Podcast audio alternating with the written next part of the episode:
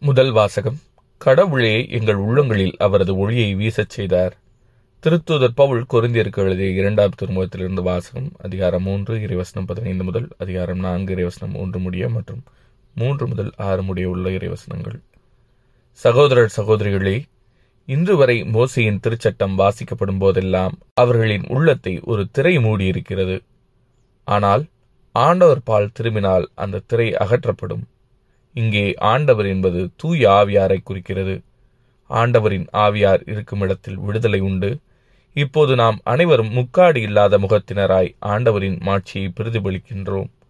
இவ்வாறு மேன்மேலும் மாட்சி பெற்று அவர் சாயலாக மாற்றமடைகின்றோம். இவையெல்லாம் ஆவியாம் ஆண்டவரின் செயலே. கடவுளின் இரக்கத்தால் நாங்கள் இத்திருப்பணியை பெற்றிருக்கிறோம். ஆகையால் மனம் தளராமல் இருக்கிறோம். நாங்கள் அறிவிக்கும் நற்செய்தி அழிவுறுவோருக்கே அன்றி வேறு எவருக்கும் மறைக்கப்பட்டிருக்கவில்லை. இவ்வுலகின் தெய்வம் நம்பிக்கை கொண்டிராதோரின் அறிவு கண்களை குருடாக்கிவிட்டது.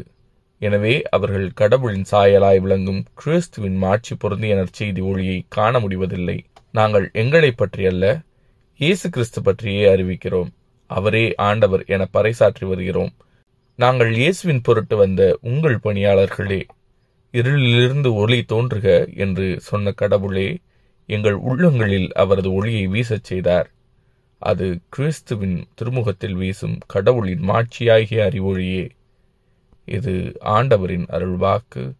இறைவா உமக்கு நன்றி. பதிலுரை பாடல். நம் நாட்டில் அவரது மாட்சி குடிகொள்ளும். ஆண்டவராம் இறைவன் உரைப்பதை கேட்பேன். தம் மக்களுக்கு தம் பற்றுமிகு அடியாருக்கு நிறைவாழ்வை அவர் வாக்களிக்கின்றார். அவருக்கு அஞ்சி நடப்போருக்கு அவரது மீட்பு அண்மையில் உள்ளது என்பது உறுதி. நம் நாட்டில் அவரது மாட்சி குடிகொள்ளும். நம் நாட்டில் அவரது மாட்சி குடிகொள்ளும். பேரன்பும் உண்மையும் ஒன்றையொன்று சந்திக்கும். நீதியும் நிறைவாழ்வும் ஒன்றையொன்று முத்தமிடும். மண்ணு நின்று உண்மை முளைத்தெழும். விண்ணு நின்று நீதி கீழ் நோக்கும்.